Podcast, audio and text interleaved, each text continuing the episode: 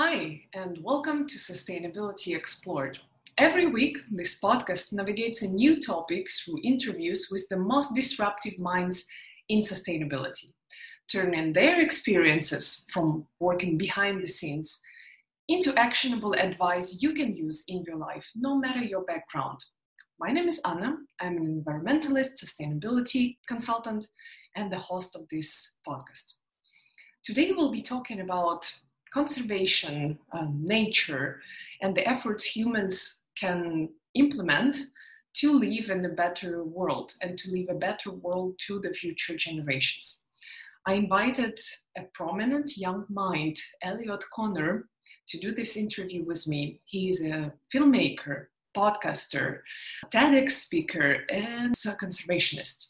Elliot is currently based in Australia, and I'm very, very excited to have him with us today.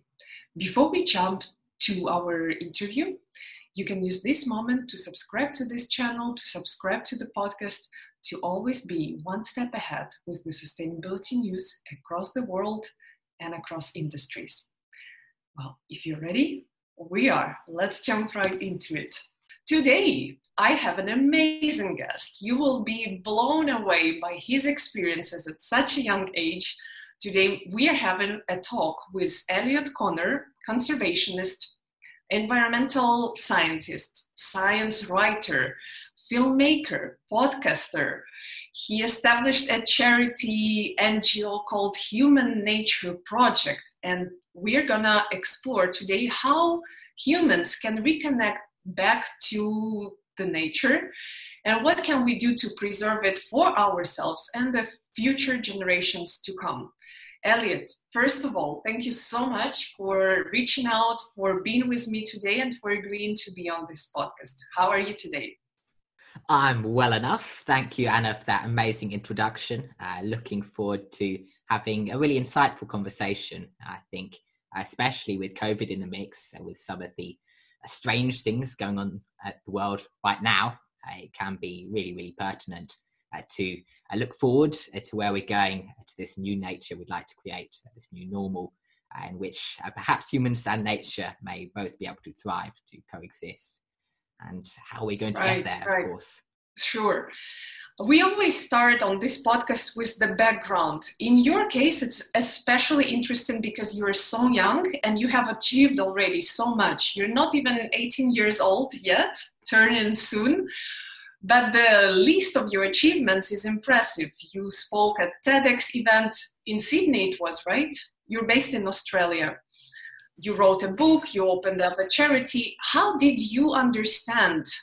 What was the turning point when you realized that environment is something you want to dedicate your life to? Oh, yeah. it's hard to point to an uh, epiphany uh, when I came to that realization, uh, when I suddenly had this breakthrough. I think it's something uh, which builds on you, which dawns on you.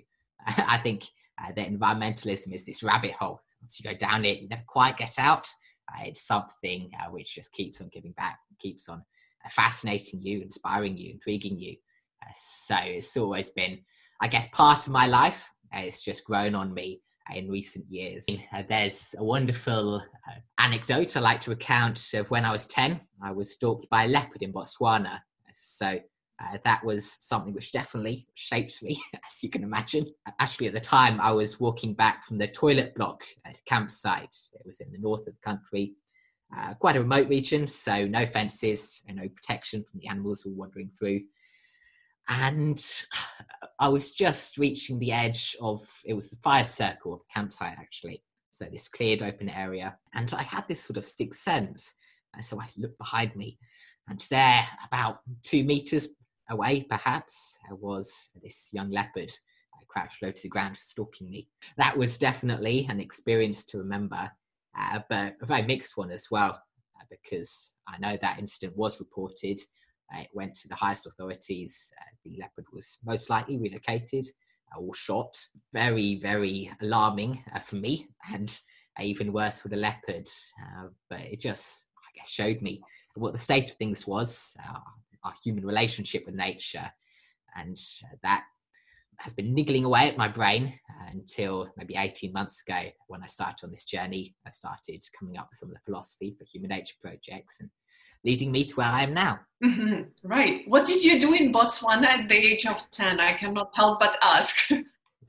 uh, we were just camping. I think it was a family trip. Uh, so, yes, I was over there. I've been back to Southern Africa uh, several times since. It's a wonderful place to go. It's definitely wow uh, where we see the best of nature and some of the best of conservation as well. Right. With so many versatile activities that you were exercising, it's very rare. I well, I will say it straightforwardly. It's very rare that a young person from childhood to teenager to a young adult so quickly, so early in life knows what he or she is gonna do and not only knows but goes into the execution mode and starts exploring and producing something. What is this motivation from within? What is this drive that pushes you forward?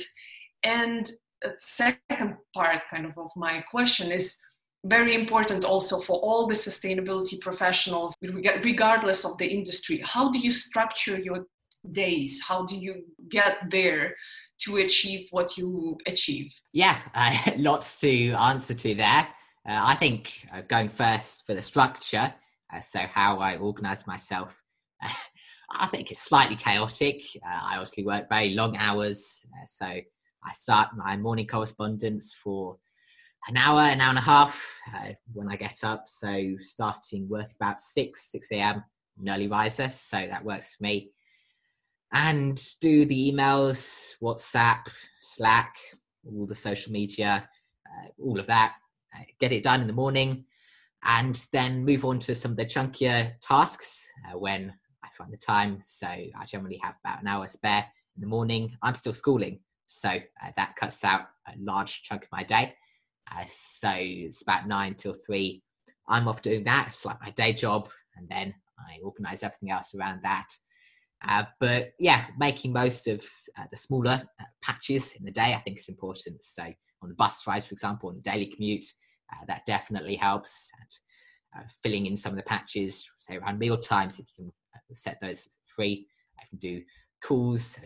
I often do the mornings and the evenings, so those sort of times, which means I am working these long hours, but it means I fit everything in. Uh, that's basically how I organize, if you can call it that. in terms of what keeps me going, what motivates me, yeah, I think it's two parts. I think, firstly, it's the animals. Uh, I think there's definitely that element. I do animal rescues, so animal rehabilitation caring uh, here in Sydney, uh, which means we've always got a small menagerie of creatures out in the back uh, which is lovely. It's uh, amazing to see some of the bonds that form uh, with those creatures, obviously caring for them over several weeks or several months, uh, seeing them slowly recover, slowly recuperate, eventually releasing them. it's quite a journey. so, yeah, that's definitely part of it. And I've been very, very lucky to date to be able to have some incredible opportunities in obviously the environmental field, getting out, seeing nature at its best uh, so yeah, it's something I'm very passionate about. And I think the other side of that then is just the people I work with. So I work with many amazing young leaders. I get to speak with people maybe in a dozen countries in a day, uh, which is definitely life changing, very inspiring for me uh, to walk that path, uh, to be able to do that. So I think that's the other part of it, which definitely keeps me going. Tell me more about the um, Human Nature Project. I noticed on your website, I followed your podcast a little bit with the same name. What is this charity or NGO? Correct me, what's the right term to use? What is it about? What is the mission of it? Yeah, so Human Nature Projects, I started ooh, roughly this time last year, maybe 13 months ago uh, 13 and a half.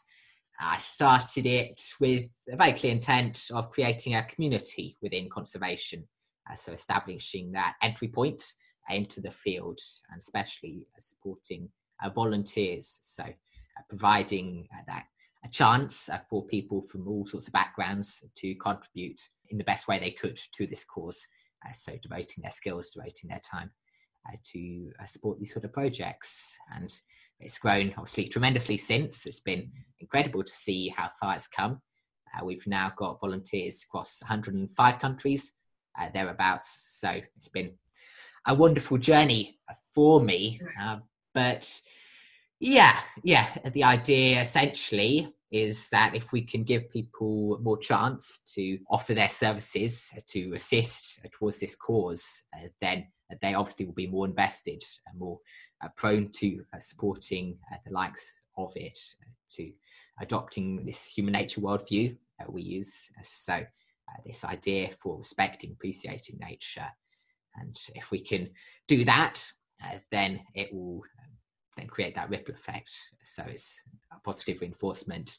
If they can have that, they'll have hope, which obviously leads to many amazing things. How would you describe this human nature worldview? Who can join the project? Yeah, uh, two good questions. So, the human nature worldview is one in which we recognize that humans are animals and everything else follows. So, uh, recognizing animals are incredibly intelligent, uh, complex, creative uh, creatures with individuality or with a character uh, which we can compare to our own uh, if we know how to create the right standpoints. So, if we can try and recognize the humanity in other creatures, uh, that's what human nature is all about, and then respecting them, appreciating them for what they are, and affording them that dignity that right to exist and the integrity of these natural systems, uh, which we tend to uh, lose or destroy. So that's what human nature is. In terms of who we work with, there's people from all sorts of backgrounds.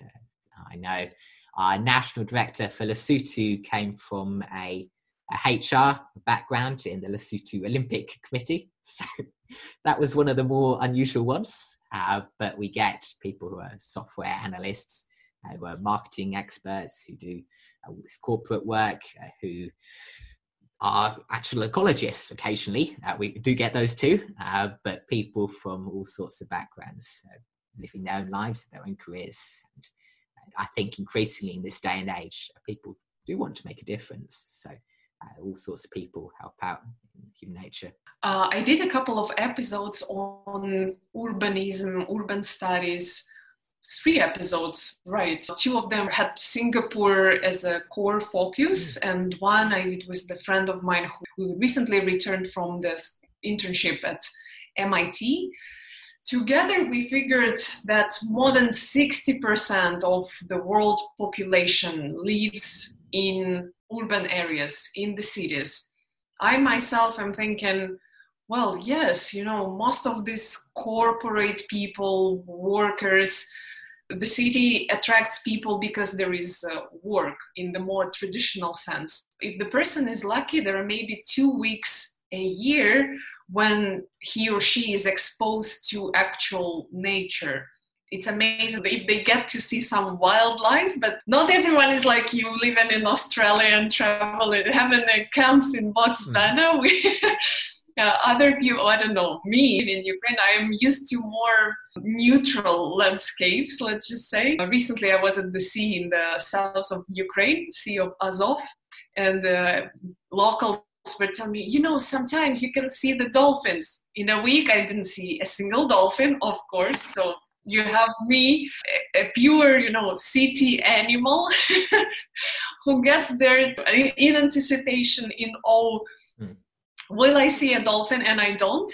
I noticed just by my own example that because I'm not exposed to nature too much, it's out of my worldview. I get to talk to people about like plastic pollution. Please, if you can turn to zero waste lifestyle because the straw you just used in the cafe will end up, I don't know, in the shore uh, somewhere in Greece, in Turkey very very possible. There is no connection in people's mind that me sitting somewhere deeply inland very far away from the ocean that me can have any sort of impact on any other part of the world seemingly unconnected very much connected now i know. But how do you get to reconnect people with the natural aspect and say, hey, you are part of it. You are part of the solution. You are part of the problem. You're part of the cycle. And you're also basically an animal. So don't put yourself superior on top of the pyramid. Yeah. What is the message you would suggest transmitting to general public with regards to connection to the nature? Well, I think the most important one, and it's interesting how you framed that. I think uh, the most important thing is redefining nature. So, I mean, you mentioned uh, that there isn't any nature in cities. We don't get to see actual nature uh, for maybe two weeks a year. Uh, so, I think, correct me if I'm wrong, uh, but it's certainly uh, the case in my experience that in almost every city around the world, some of the largest, like I went to Seoul late last year, even there you can find nature. so if you can accept urban wildlife, learn uh, where to find it, what it is, learn to appreciate that. Of course, that is nature as well. Uh, we've come to define a very purest sense of this word, nature. Uh, so, of course, there are animals all around us, even if you are uh, one of about 60%, as you say, in cities, be about two thirds by uh, mid this century. So, I think it is really important to develop the means for people to realize there is nature still around them, even in cities. Uh, that's really crucial. Uh, you mentioned, of course, as well, uh, that we don't naturally associate ourselves with some of these natural systems. Of course, that was the classical climate change refutation. Uh, humans are too puny, too insignificant to create this whopping great spike in uh, CO2 emissions. So I think it's a similar solution again uh, to what we've seen in climate change what we've seen in this space as well. I think uh, if you can show them uh, that as an individual they can have a positive impact, then that's far better than showing them they do have a negative impact.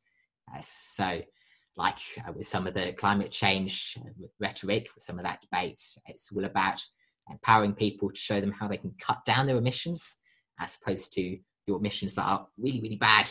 Stop doing that. Of course, you can't stop your carbon dioxide emissions completely. You can certainly compensate for them, but if you can learn how you are impacting nature in your daily lives, then that's the first step to the process.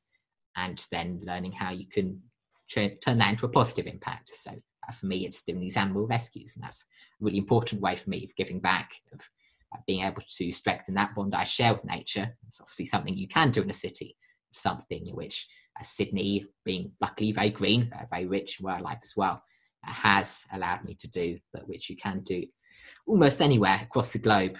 Uh, so it, it, does seem very, very difficult. It can seem that way if you're stuck behind these urban walls in a large city uh, like Sydney or uh, wherever you may be. There are still ways uh, to connect with nature. If it's an urban backyard, if it's your local city park. I was recently doing filming for a group called Wild Earth TV, and they live stream safaris uh, for six hours a day. Uh, so, I mean, that's nature at its best. You can see from your living room. Uh, that's just another route you could take. One thing that you mentioned that really struck me is positive reinforcement. Don't beat them up collectively. You're you're doing this wrong, but instead show how to do right. And another thing that uh, is interesting made me think of my own short childhood story uh, I think it was math uh, exercise, and mom came to me like, "Look, you thought this is the right way, but it wasn't. What what's your next stage?" And I said, "To think differently." And from there on, from early childhood, I'm like, yes, the core to problem solving is first of all to change your thinking, to think about the problem differently and to think about the nature differently to change the behavior we, we first have to change our mindset and our thinking. How do you think we could achieve that? What would be your maybe three to five core messages for every anyone listening to us today or in the future? Something like affirmations maybe that anyone can implement as of today to start getting more sense of nature around us and feeling like they are part of it, not above, below, at the side of it. Well, I think a really good first step is to find an animal uh, which you can interact with regularly. So uh, many people have a dog or a cat, some sort of pet. Uh, for me, it was slightly less orthodox. I kept lots of insects. I've still got three bearded dragon lizards. Uh, so uh, that's another you can take if you're that sort. Uh, but any animal uh, which you can see regularly, which you can bond with, is a great start. I call it the Durrell effect. So Gerald Durrell, of course, wonderful author. Definitely read some of his books, and now sadly deceased. But he effectively pioneered uh, this model for the modern zoo, uh, working in this conservation space, and very, very influential in inspiring many of the conservationists of this generation, uh, mine and yours. so I call it the Durrell effect, and it basically means if you can interact with animals, if you build that bond, if you get that chance to experience what it's like to connect, to empathize with another living creature, uh, then you are effectively predestined to uh, be sensitized to environmental issues, to appreciate nature, whatever it is. Uh, but that's that very, very easy entry uh, point uh, that way for anyone to get into uh, this space, to start learning about animals, start learning about nature. Uh, so that's something I definitely recommend if you don't have uh, that chance to have another animal in your life, then get out there. Don't miss that chance because it's something you, you will regret. Aside from that, I think you go back to some of the things I mentioned earlier. So if you can try and learn what you can about the animals, wildlife around you, if you want to learn sorry, a new bird species on your bus ride every day, on your daily commute, if you're on a train, uh, whatever you can do to try and decrease that knowledge gap we increasingly see. Uh, so people don't understand nature, uh, they don't understand the current state of our environmental systems. But if you can try and wise up uh, to that, that's obviously a great step as well. so it's the easiest thing anyone can do. If you read the news, for example, it's a decent way of doing it. If you can get a bird guide, you can look up a identification app. iNaturalist is a good one. So uh, it allows you to take a picture of any animal uh, you see, and just upload it. So it means you don't have to know anything, uh, but other people can tell you. One, if you can have nature in your daily life, you can uh, implement that in your routine. Secondly, if you can learn about it. So uh, decrease uh, that knowledge gap we're seeing. And uh, thirdly, then, if you can make it part of your way of seeing yourself, obviously. so I very much draw the nature analogies, compare myself to other animals in much of the work I do. that's obviously something which won't be for most people. Uh, but if you can try and see the humanity in other animals, if you can change the way you look at them. Uh, that's more fundamental change uh, that uh, will assist you in learning about nature and appreciating it. So I think between those three, pretty much covered. Very interesting and very creative approach. When you started talking about the first one, the animal connection, you know, get involved with animals, take care of someone, it reminded me of my aunt actually when she was younger. She had a quite a weak heart, often finding herself on the edge of fainting. It was still she was still back in school. Now she's over 40. And I remember grandma took her to the doctor, and the doctor's advice was something I couldn't, no one could actually predict or find any scientific connection to. He said, every day go to the park and let her feed the pigeons. Plant the kindness in the heart you know? Back then it was still probably in the soviet union times before i was born so before 90s back then people said uh, seriously? Who do you think we are? Prescribe us some normal medication but his advice was go to the park feed the pigeons and i guarantee you will feel much better. Everyone laughed but it actually helped. She didn't have yeah. heart problems ever since you know? And now only because you said establish this connection with the animal ages later i just recalled it's like we're having a coaching session almost now that's really interesting. That story of yours, of course, this vitamin N, uh, this uh, rhetoric uh, that nature can be a tremendous health benefit. Just getting out there, uh, being immersed in it, is increasingly coming into even this uh, proper medical uh, terminology in the Western world. Yeah, I think it's something which a decade, two decades will see diversify, expand greatly. we may not be laughing at it, even that prescription in a dozen years' time. so watch that space. It could be really interesting as we work out how being in nature affects you uh, yeah. spent. Speaking of your projects, current and future projects, on the more productivity note, uh, how do you, do you come up with these ideas or are you working with someone who is doing something and you're assistant and you're going into the field filming taking pictures doing this uh, photography sets. I checked them all out. I saw them on facebook. That's a you know a work of a quite high quality i would say. Mm. how does that process happen? How is the idea born? How do you decide what kind of product sort of you will create? Yeah, a really, really interesting question. So, in human nature projects, it's somewhat of a flattened structure. Any of our volunteers can suggest a project, an idea, if they've got something they'd like to create. And obviously, we then have the infrastructure, uh, some of the mechanisms to support them in that.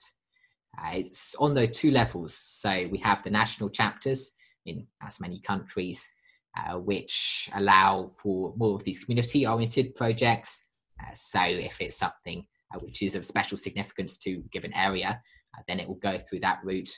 And uh, we have the international working groups, which are arranged according to interest or skills. Uh, so those allow for, say, more wide ranging projects for ones of larger scope, but to be carried out within a particular domain or across several. It allows for most of these ideas to be supported, to be accommodated, and obviously it takes some of the burden off me as well, uh, leading it all. Uh, so having uh, some of those systems in place.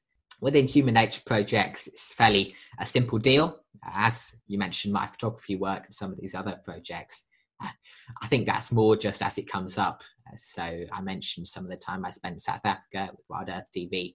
Uh, that was just an offer I got two weeks in advance. So uh, it's the space I'm moving into, and it's podcasting, photography, filmmaking, uh, all of it is new terrain for me. I just wrote my first book, for example. It's a whole new set of skills you have to learn. And uh, all of this is whatever comes to me, adapting to COVID as well.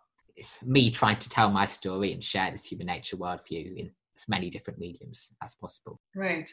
Just realized that you are the youngest guest on Sustainability Explored such a young guest that I almost forgot my the name of my own podcast. I usually ask the guests that are very experienced to look back and tell me whether their education, meaning the degree, was something necessary for them to build this career. So, the question for you is at this point of your life, where you are now, what do you think? Is environmental degree a necessity to build a successful career in the field of sustainability, environment, climate, or is it learning by doing, the field work, being out there, uh, rolling up your sleeves and doing the actual work that is a go to strategy? In between the two, what is your opinion? Ooh, I think it's a hard question, and obviously it depends very much on precisely where you're headed. So, I personally am angling more towards wildlife filmmaking, uh, natural history, documentary production, uh, which is very much experientially geared. So, I mean, uh, very high chances I'll still end up taking a zoology or science communication uh, degree, but I'll take a gap year first. So, uh, put a bit of distance behind uh, that academic lifestyle and try and work on some of uh, more, as you put it, hands-on uh, experiences. Uh, so I think you do need both, and it depends on the balance you're angling for. Uh, so for me, it's been very, very valuable setting up human nature projects. It's transformed my life, taught me a whole diverse range of skill sets I couldn't have imagined uh, learning through uh, schoolwork or through academic institutions of any kind. But yeah, uh, you do need to mix it up. So obviously, having that formalized end to it all uh, can be incredibly beneficial. And I've benefited greatly from mentorship, for example, uh, from uh, some uh, more rigorous, organized mentorship, fellowship, some of those different sorts of schemes, uh, but still, I guess, angling towards that academic side. And one last question to wrap our amazing conversation up. What would be one piece of advice you would like to give the listeners of Sustainability Explored? One piece of advice. I think my piece of advice would be try to be a better animal. I think that's the core of it all if you can uh, try and recognize your place as a human, obviously on this planet, uh, of course we are animals, but then try and learn from them, uh, there's a huge realm of untapped potential there. So that would be my key takeaway. Super. Thank you so much, Elliot, for being with us today, for having this conversation with me, and for sharing with the listeners, with the world, I checked recently, a couple of days ago. We have listeners now from 95 countries of the world. So I really hope your message will be heard and applied. Thank you again, and best of luck with all your undertakings, endeavors in the field of sustainability, environment, and climate and conservation. Thank you so much. Ciao, ciao. Thank you. Goodbye. I appreciate you taking the time to join us today, and I hope you loved listening to this interview with Elliot as much as I love to work with, on it and chatting with Elliot myself. As always, if you have any questions for me or my guest, Elliot Connor, please don't hesitate to reach to either of us or both of us on LinkedIn. We're both are easily approachable and findable there. If you like the podcast, you know what to do. Subscribe, share on your social media, leave a review on a platform you're listening on. Reading your review will make me over the moon happy. And if you leave the review on our Podchaser page, I will reply to you in person, as I always do. By taking your time to give your honest feedback, you help me improve the podcast and you help other people interested in sustainability to find this podcast out, to discover it. I always suggest some other related episodes, and today I'd like to draw your attention to the following ones. The first one, I did it in December 2019. It's called Where the Challenge Is, There is an Opportunity. Interview with Laura Tenenbaum. Highly insightful and super interesting episode with former NASA science communicator. Another one, also dated December, January uh, 2020, called My Amazon Rainforest Journey. The one I recorded from the Amazon, actually, where I spent three days discovering and exploring the rainforest of Brazil. Sea turtle conservation and ecotourism with Jimena Gutierrez Lince, my Mexican classmate, based currently in Puerto Rico. Another one, biomimicry, designed for sustainability, inspired by nature. Interview with Ricardo Osorio Contreras.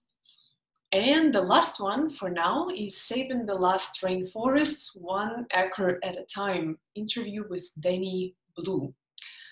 You're, of course, more than welcome to check any other episode that uh, you feel like that fancies you. And finally, I'd like to say we also have a YouTube channel where most of our interviews are already sitting in the form of video. You can subscribe, comment, like, dislike, uh, all is up to you. We also have a Facebook group and a LinkedIn page where we can, again, engage, exchange ideas, and so on. Reach out to me on LinkedIn, challenge me with your questions, nominate guests, become guest yourself um, suggest topics you'd like me to cover in the future. And I would like to thank you again for listening, for being with us today. This was Sustainability Explored, episode number 57, season 5, and me, your host, Anna Chashina. Thank you for being with us today, and until next time, next Thursday, take care, stay sustainable. Goodbye.